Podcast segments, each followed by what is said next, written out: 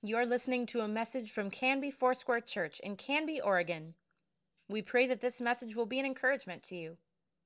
Visit canbyfoursquare.com to learn more. Celebration here in Canby. And one of the things that was mentioned by the community, and this is just the community at large, uh, they said, wow, what you guys did by providing the Stations of the Cross was so encouraging in, in our community, to our community, especially during the pandemic. And so that is such a, a blessing, that's such an affirmation. Uh, that we get to hear what the community feels and thinks about uh, our testimony. And uh, we want to continue to do that. And I'm looking forward. I really am looking forward to that. Well, Annette and I have arrived safely back home from Disneyland. It's a place you could get lost really easy. And it's absolutely a pr- place that you could go in debt really easy as well. And so both of them can happen. We just had a, we had a great time with my daughter and her family. Uh, I did find out some things. My 15 year old grand, a 15 month uh, granddaughter, who's the youngest of our grandkids, uh, watch out, world. She owns the world because she had her coming out party at Disneyland and she was having a blast doing all kinds of things. We had a great time because we haven't really gotten to know her as much as we have the other kids.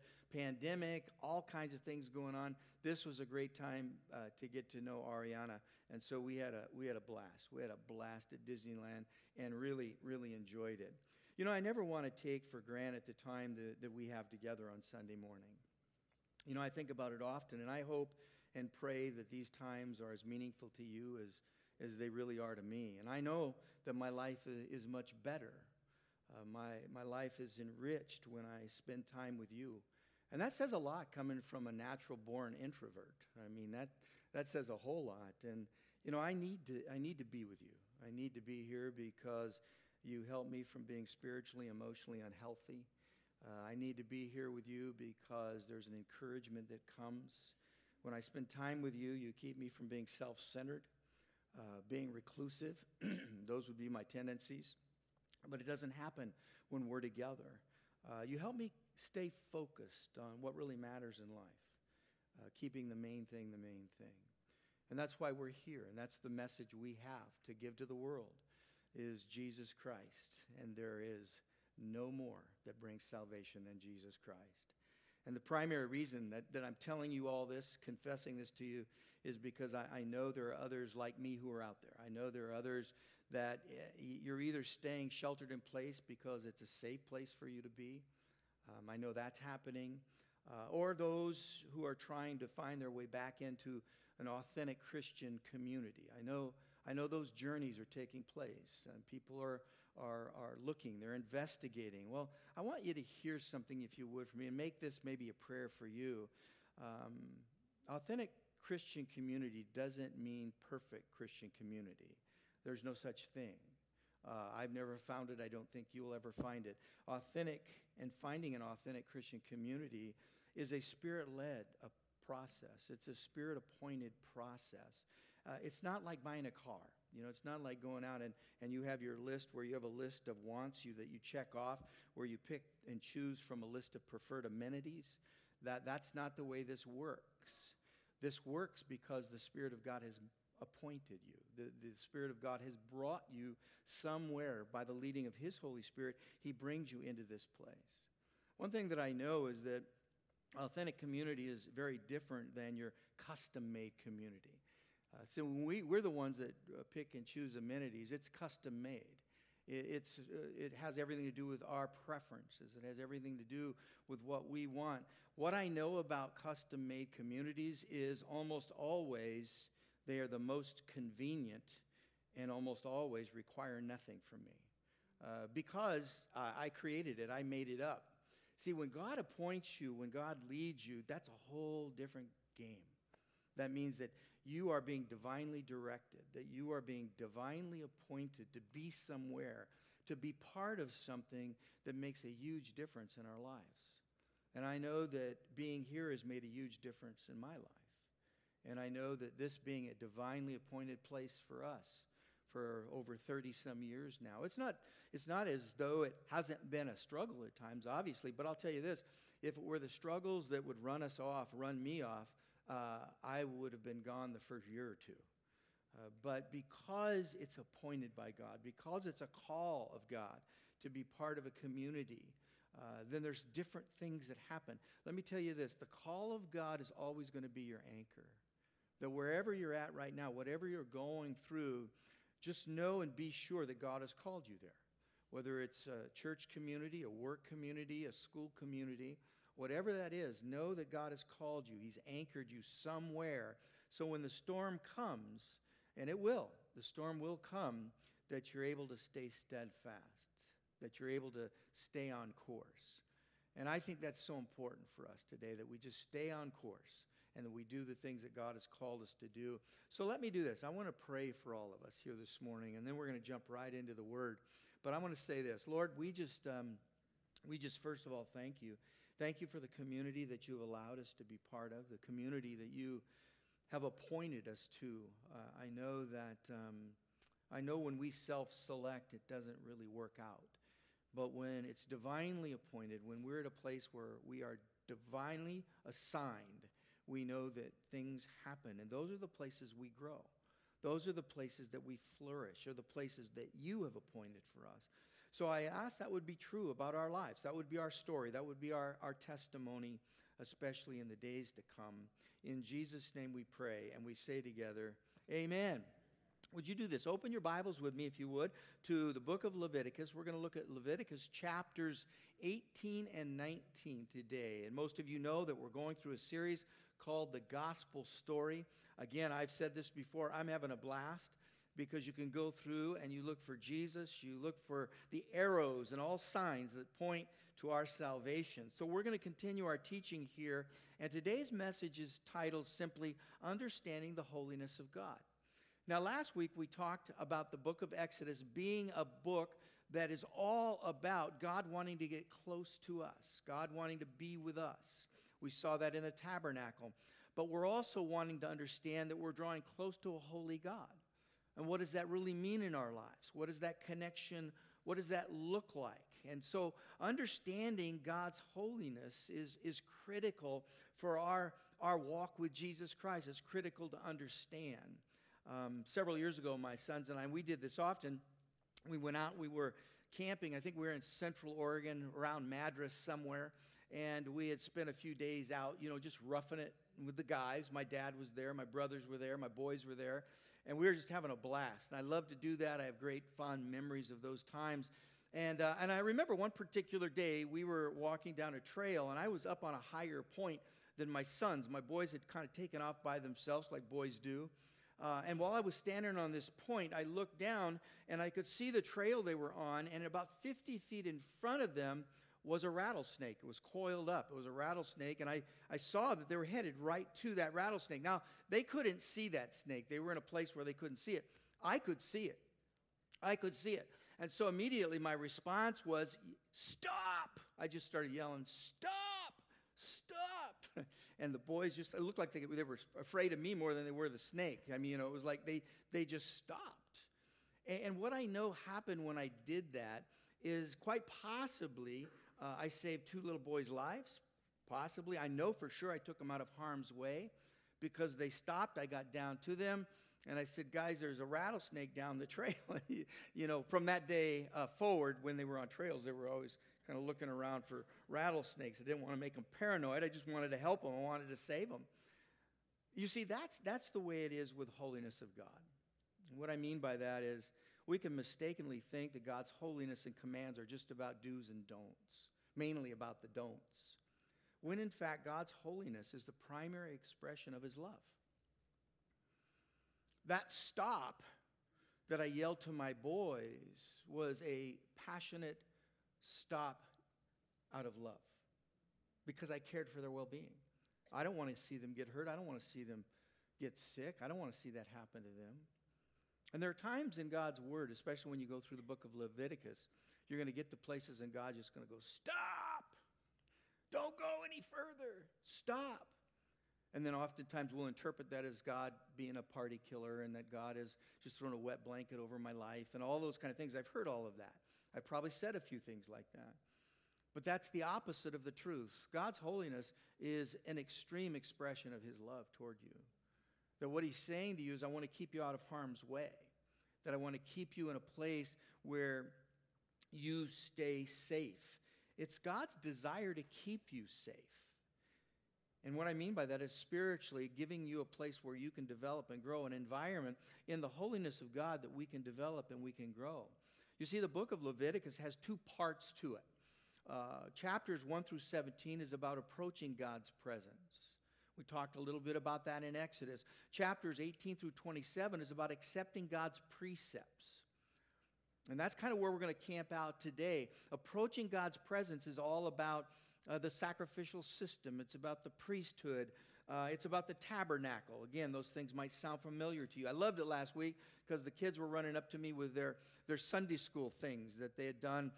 They, they'd drawn the tabernacle and they wanted to see me, uh, they wanted to make sure that I saw their, their artwork. And it was, it was great because we had just kind of gone through that.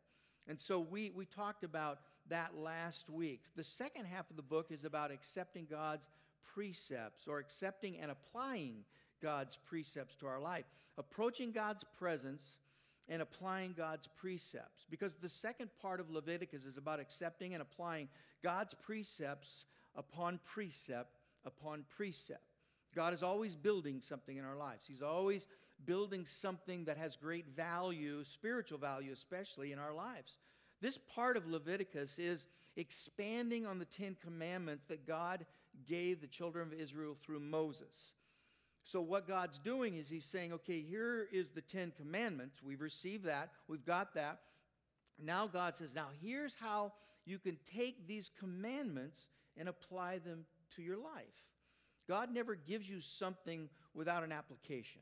You can see that all through Scripture. He never gives you something just to give it to you, he, He's giving it to you so there's an application to it. Now, in order to do this, we must acknowledge God's person primarily God's holiness. That we know and understand, and really to really get a hold of the book of Leviticus, you need to know that you serve a holy God.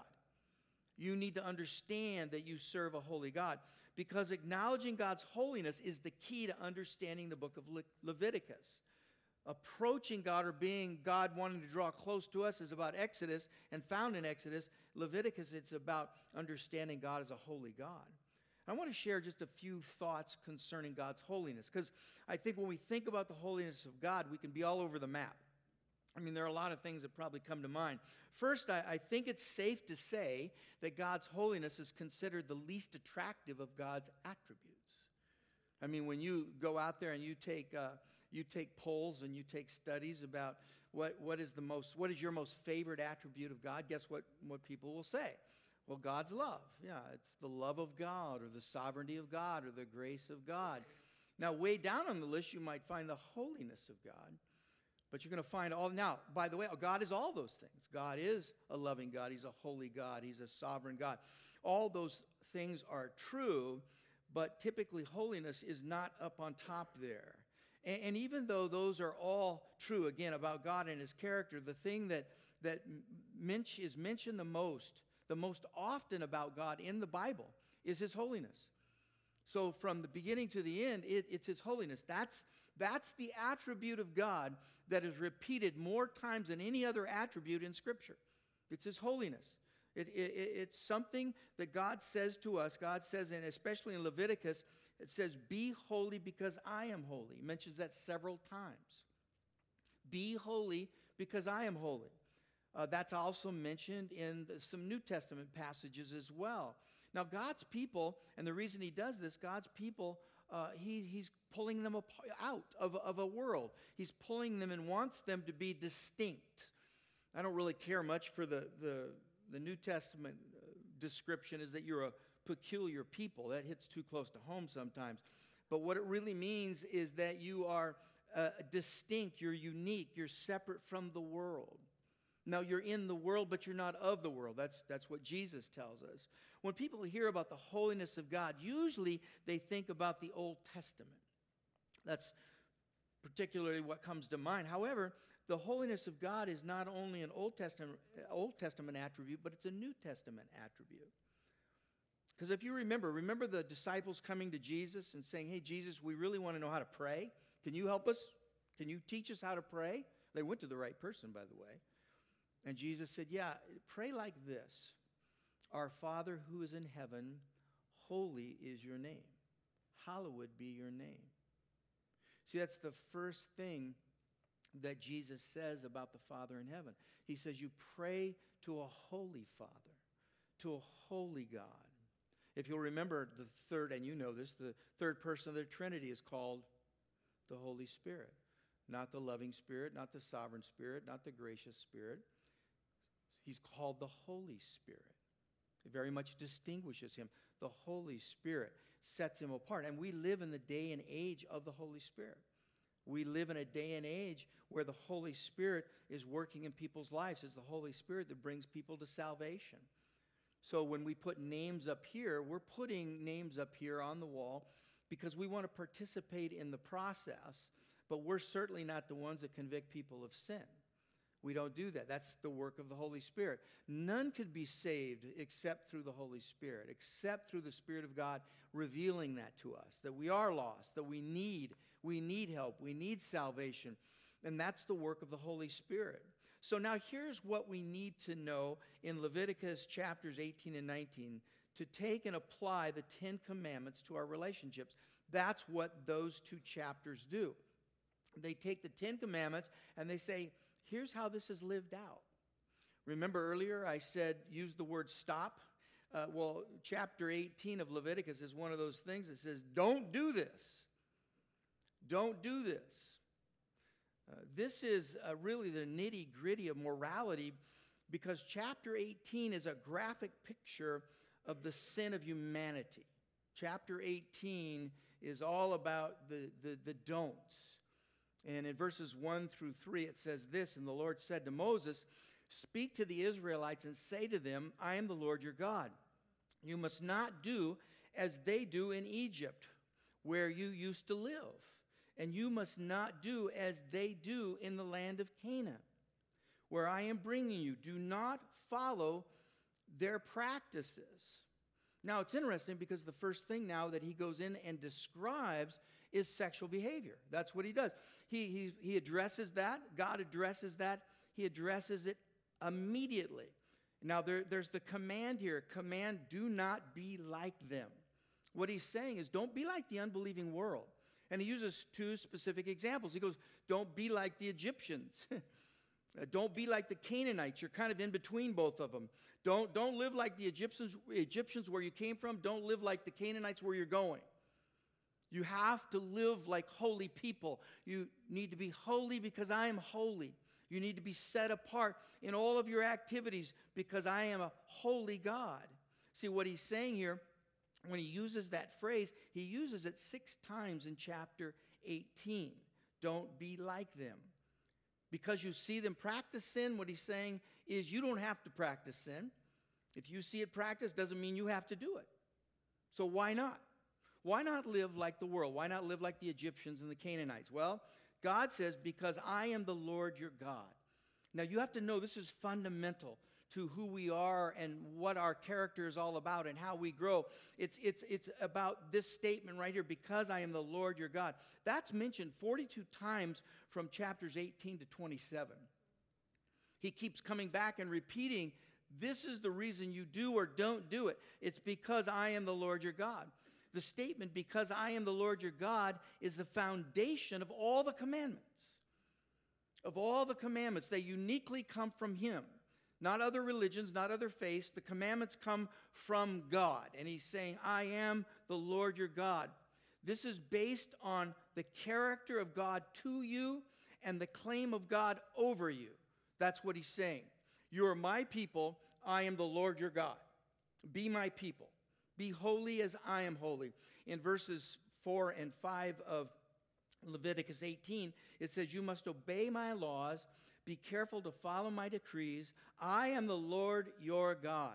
Keep my decrees and laws, for the person who obeys them will live by them. I am the Lord. he, he keeps he repeats that to us. So this segment of Leviticus is dedicated to the most intimate relationship and that's concerning the sexual relationship between a husband and wife. It's so interesting and curious to me that if you don't think that God cares uh, about a healthy sex life in marriage, you haven't read Leviticus chapter 18. Because that's what he's saying. He's juxtaposing. He's saying, don't live like this. Don't live like this. And what he does is he gives us some examples. This chapter shares or shows us that God wants to be part of the boardroom at work as well as the bedroom at home. That's what he's showing us here. He's saying, I care about this. Now, parents, don't worry. We're not covering chapter 18 in the Sunday school classes today, okay? It's only chapter 19 that we're talking about in Sunday school today because it's really PG 14, it's chapter 18 of Leviticus. But you have to talk about this because it sets everything else up. He's going to the most intimate place in your relationship and he's saying, I, I want to be there. This is where I want to be. Why? Because I am an intimate God. Because I have made you to be an intimate creature. And so I, I'm coming in there and I'm gonna, I'm gonna be part of this intimacy. I, I'm so thankful that our God is a God of intimacy. Uh, the creator of the universe cares about what goes on in the bedroom. That's pretty, that's crazy. And the way that he shows his care is by addressing the ways that intimacy is ruined, that it's destroyed, that it's perverted. In one word, we know how to have a healthy relationship at home and beyond, and the word here is fidelity. If you're looking at what this chapter is talking about, it's talking about it's talking about fidelity. In Leviticus chapter 18, God gives 12 examples of infidelity. Very clear, very precise, there's no guesswork. He says, here it is. And these 12 acts of infidelity can be placed into a few categories. He talks about adultery, talks about homosexuality, talks about incest. And there's another one that he inserts in here that I thought is incredibly curious to me, and it has to do with infanticide. That one stands out, verse 21. It's something that's very close to God's heart, and that's little ones. And the right environment that little ones are brought up in. He says, Don't offer them on the altar of Moloch. And that was a practice of the heathen, of the heathen uh, cultures, pagan cultures. We've actually been to places where they did do human sacrifices to the gods of Moloch. And I'm, I honestly, I still feel like the Spirit is there. I mean, that it's just, you get there and it's, it's kind of creepy. But we know for sure that's what happened. This is, don't, don't pattern your, your life after these, these other gods, these other communities. See, each example that, that he uses here is, is wrong, telling us what is wrong on so many levels. But a primary reason is because these were all practices of the pagan culture of Egypt and would be the practices of the pagan culture in Canaan. So God wanted a people who were set apart from the world's culture, the world's infidelity. He's saying, I want you to be a person of fidelity, a person that you can count on, a person that's dependable, a person whose life is set apart and who is holy. This is the reason we should never believe or follow the sexual practices of our culture. God, our Creator, knows what it is sexually and what his sexual health looks like. He knows what uh, unhealthy looks like.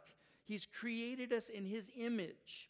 And so the one who's created us in his image says, This is where you're going to get the most mileage. This is where you're not going to get anything. You're going to you're going to get destroyed here.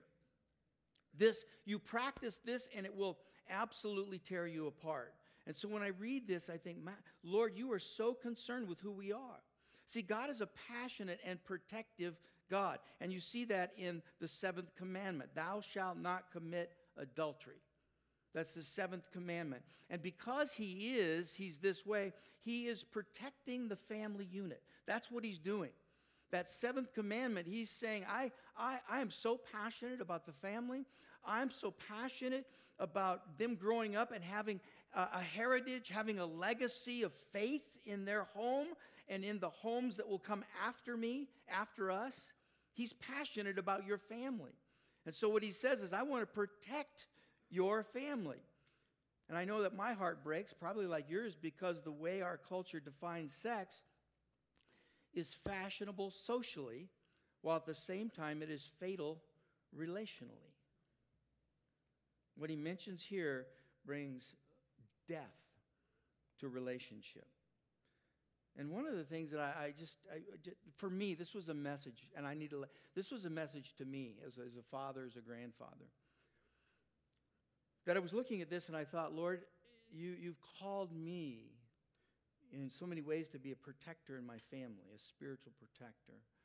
And that, that, that I pray that, that there's a covering, that I pray, Lord Jesus, that my home, my, my house is protected from anything that will come in and, and, destroy it. And, and, I, and I realized that, that that was, became my prayer this week for all you men, for you fathers and grandfathers. Because God has given all of us an authority, obviously. And I, I just want to say to men, just go ahead and, and stand up and just have that courage to say, you know, I'm not going to let that in. I'm not going to let this happen.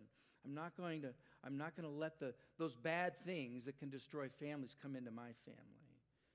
Um, and I, I just prayed that way all week long. I just kept praying that. We are guardians and protectors of our family.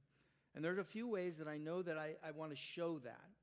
Uh, I want my kids to see, my children to see, my grandchildren to see that their mother, their grandmother is honored and valued in the home.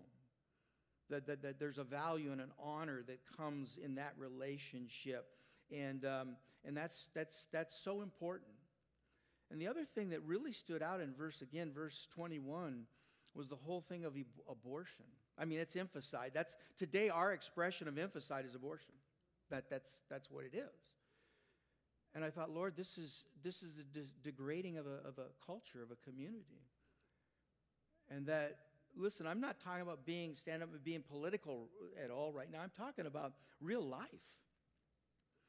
And what I understand is whenever you engage into practices of death, you bring a spirit of death over society, over a community. And I think that is one of the things we've had to deal with in the last 30 or 40 years is this increase of what you're seeing is violence. You're seeing an increase where life is not valued in homes, on the streets, in workplaces. It's just not valued. And if you ask me where's the origin of that, I would say you got to go back to Roe, Roe versus Wade. You have to go back there. Now, I'm not, I'm not talking uh, against anybody here because there's forgiveness in, in, in God's grace, there's forgiveness by the blood of Jesus Christ. I get all that. I do that. I really believe. I'm so thankful I am forgiven, and there's things in my life God has forgiven me. I'm just looking at this saying this is this is a spiritual principle that we have to pay attention to. And I'm just going to say, guys, men, for us to say, we're going to pray against anything that destroys our family, anything that destroys our kids, anything that even brings spiritual emphasis, we speak against it in Jesus' name that you'd look for those things, that you would watch out for those things. I see that here. This is something God is so jealous about. He's jealous for you. He's jealous for your family and what makes you healthy. Now, now I want to I want you to do this. I want you to look at Leviticus chapter 19. This is where the kids are today, okay? By the way, we're doing this. So we're all good. Everyone go, okay, we're good here. We're going to chapter 19, but you can't do chapter 19 if you don't know about chapter 18, that's for sure. You can talk to the kids when you I'll let you do that. I'm not going to do that um, chapter 19 is it's here that the Ten Commandments are actually they're repeated, but they're not in order. You'll see the Ten Commandments, and they're just being applied. I love it. It's just the application to relationship. Look at verses 1 and 2 of Leviticus 19, 1 and 2. It says, The Lord said to Moses, Speak to the entire assembly of Israel and say to them, Be holy because I, the Lord your God, am holy. There it is again. He brings it up again. You see, Leviticus 19 summarizes and gives life application. When God says something or someone is holy, what does that mean? I mean, it's kind of got a, a bad rap sometimes. We don't always understand. It, it's this it, it doesn't change, it doesn't mean the intrinsic value of something's changed. Do you hear that? It's not like the intrinsic value has changed. It simply means set aside or apart, set apart to worship. Something that's sacred, that's set apart. That's really what holy means to be set apart to serve the purpose and the mission of God. That's what this means to be set apart for a particular purpose. Every Christmas, I love it because Annette has 10,000 Christmas ornaments. Not, not that many, but close. And she brings those out at Christmas time. And, and if you've been in our home you, or seen pictures, you see the Christmas tree. And I'm looking at those. Those ornaments are holy because they're, they're set apart for one purpose. You don't take a, you better not take one of her Christmas ornaments and use it like a baseball. See, this is the opposite of multi purpose. This is being having fidelity, it's being used for one thing. Her Christmas ornaments are used for one thing and one thing only. It's to go on the Christmas tree and stay there for about a month. They go back in the box and they come out and reappear next Christmas. You don't use them for anything else. It's, it's holy, it's set aside. That is actually what God is saying to you. You've been created for one purpose and one purpose only, and that is to worship God. That's how that's why you've been created is to worship him. Now you come out more often than Christmas, but you get the idea that there's something that's sacred. These are holy ornaments that I look at every year that are designated for a special purpose. Leviticus 19, verse 4 says this. I have three and four up there because it's a mix of the, of the uh, commandments, but especially the latter part of three, the first part of four. I am the Lord your God. Do not turn to idols or make metal gods for yourself. I am the Lord your God. What's he saying there? This is speaking about the first and second commandment. And you have to get a hold of this. The first commandment is to worship the true God. It's you're set on a course to worship the true God. The second commandment is to worship the true God in a true way. You don't make graven images. You don't do things like that. You worship the true God in the true way, and that's the second commandment. So the first commandment is about who, the second commandment is about how. And that sets the course for the rest of the commandments. So when we understand that, what have you been set apart to do particularly? Now, we know we're set apart for the purpose of God. The question I'm asking you is how do you use your talents? How do you use your resources? How do you use the things God has given you to express the personality and the gifts that God has given you to bring honor to Jesus Christ? How do you do that? That's holy. That's what holy living is. Holy living is taking the gifts that I've been given, that I've been asked to steward, and to bring those to benefit, serve others, and to give God glory. That is my responsibility. And I think each one of us have a responsibility to look at that and say, here are the gifts that I can bring. Here, here's what I can contribute. Here's how I can live my life. Finding these things out is discovering what a holy life is really all about.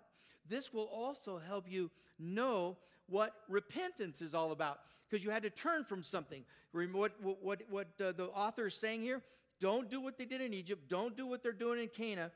You got to turn from that stuff.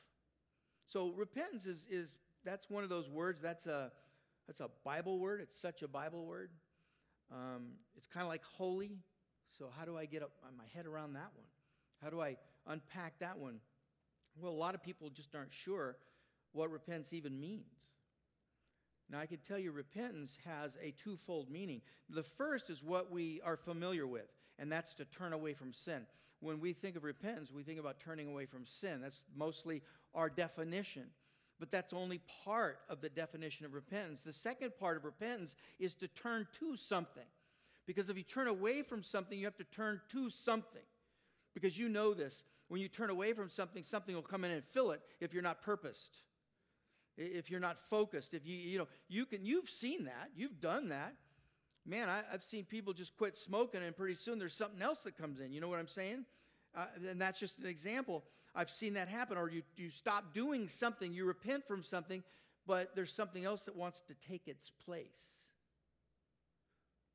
Repentance is turning from sin turning away from sin and turning to the Lord your God for his purpose in your life. That's, that's the totality of repentance, that living a holy life, and that's what it means to be holy as I am holy. And your expression, your gifts expressed in community, the body of Christ, that's why all of us, when we do it together, when we live in community together, there is so much power and influence in a community for Jesus Christ. Incredible when we say, This is what I've been called to do, this is what I've been set aside to do, this is my contribution. Leonard Ravenhill said this There is only one proof of the Holy Spirit in your life, and that is a holy life. I thought that is about as simple as it, as it gets. And I'm going to finish with this. The law was made perfect. We're fast forwarding now.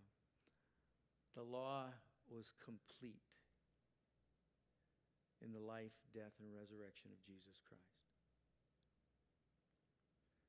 And in fact, there's a phrase that he utters on the cross. In, in the Greek language, Aramaic, it's one word, it's three words in English. But the words are, It is finished. To understand the impact of that, the magnitude of that statement, He's saying everything that the law was about, everything that had happened, all the sacrifice, all these things that led up to this point in time culminates right here on the cross. And what he says is he uses the word teleos. It means it is fully, perfectly complete. Everything you've waited for and longed for in salvation is found in him. It is finished. Jesus completed the work of salvation once and for all.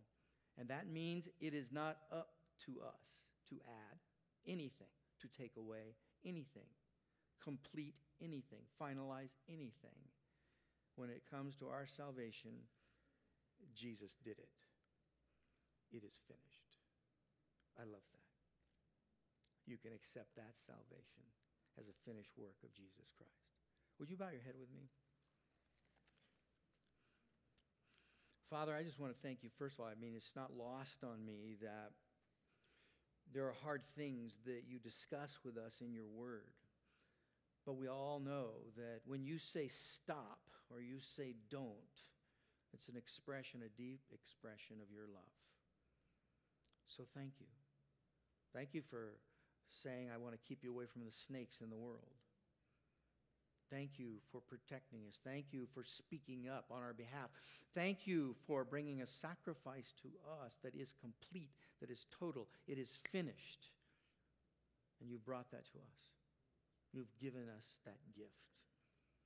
So, Lord, we do hear what you say Be holy, for I am holy. That's not a perfect life, that isn't a pristine life. It's just a life that says, as imperfect as it is, Lord, I want to give you my all. I want to give you my talents, my resources. It's yours. I give it to you to give you honor and glory in this world. In Jesus' name we pray. And we say, Amen. Thank you for listening. Please let us know if you have questions or would like us to pray with you. You can contact the church office most weekdays at 503 266 4444 and anytime through canbyfoursquare.com.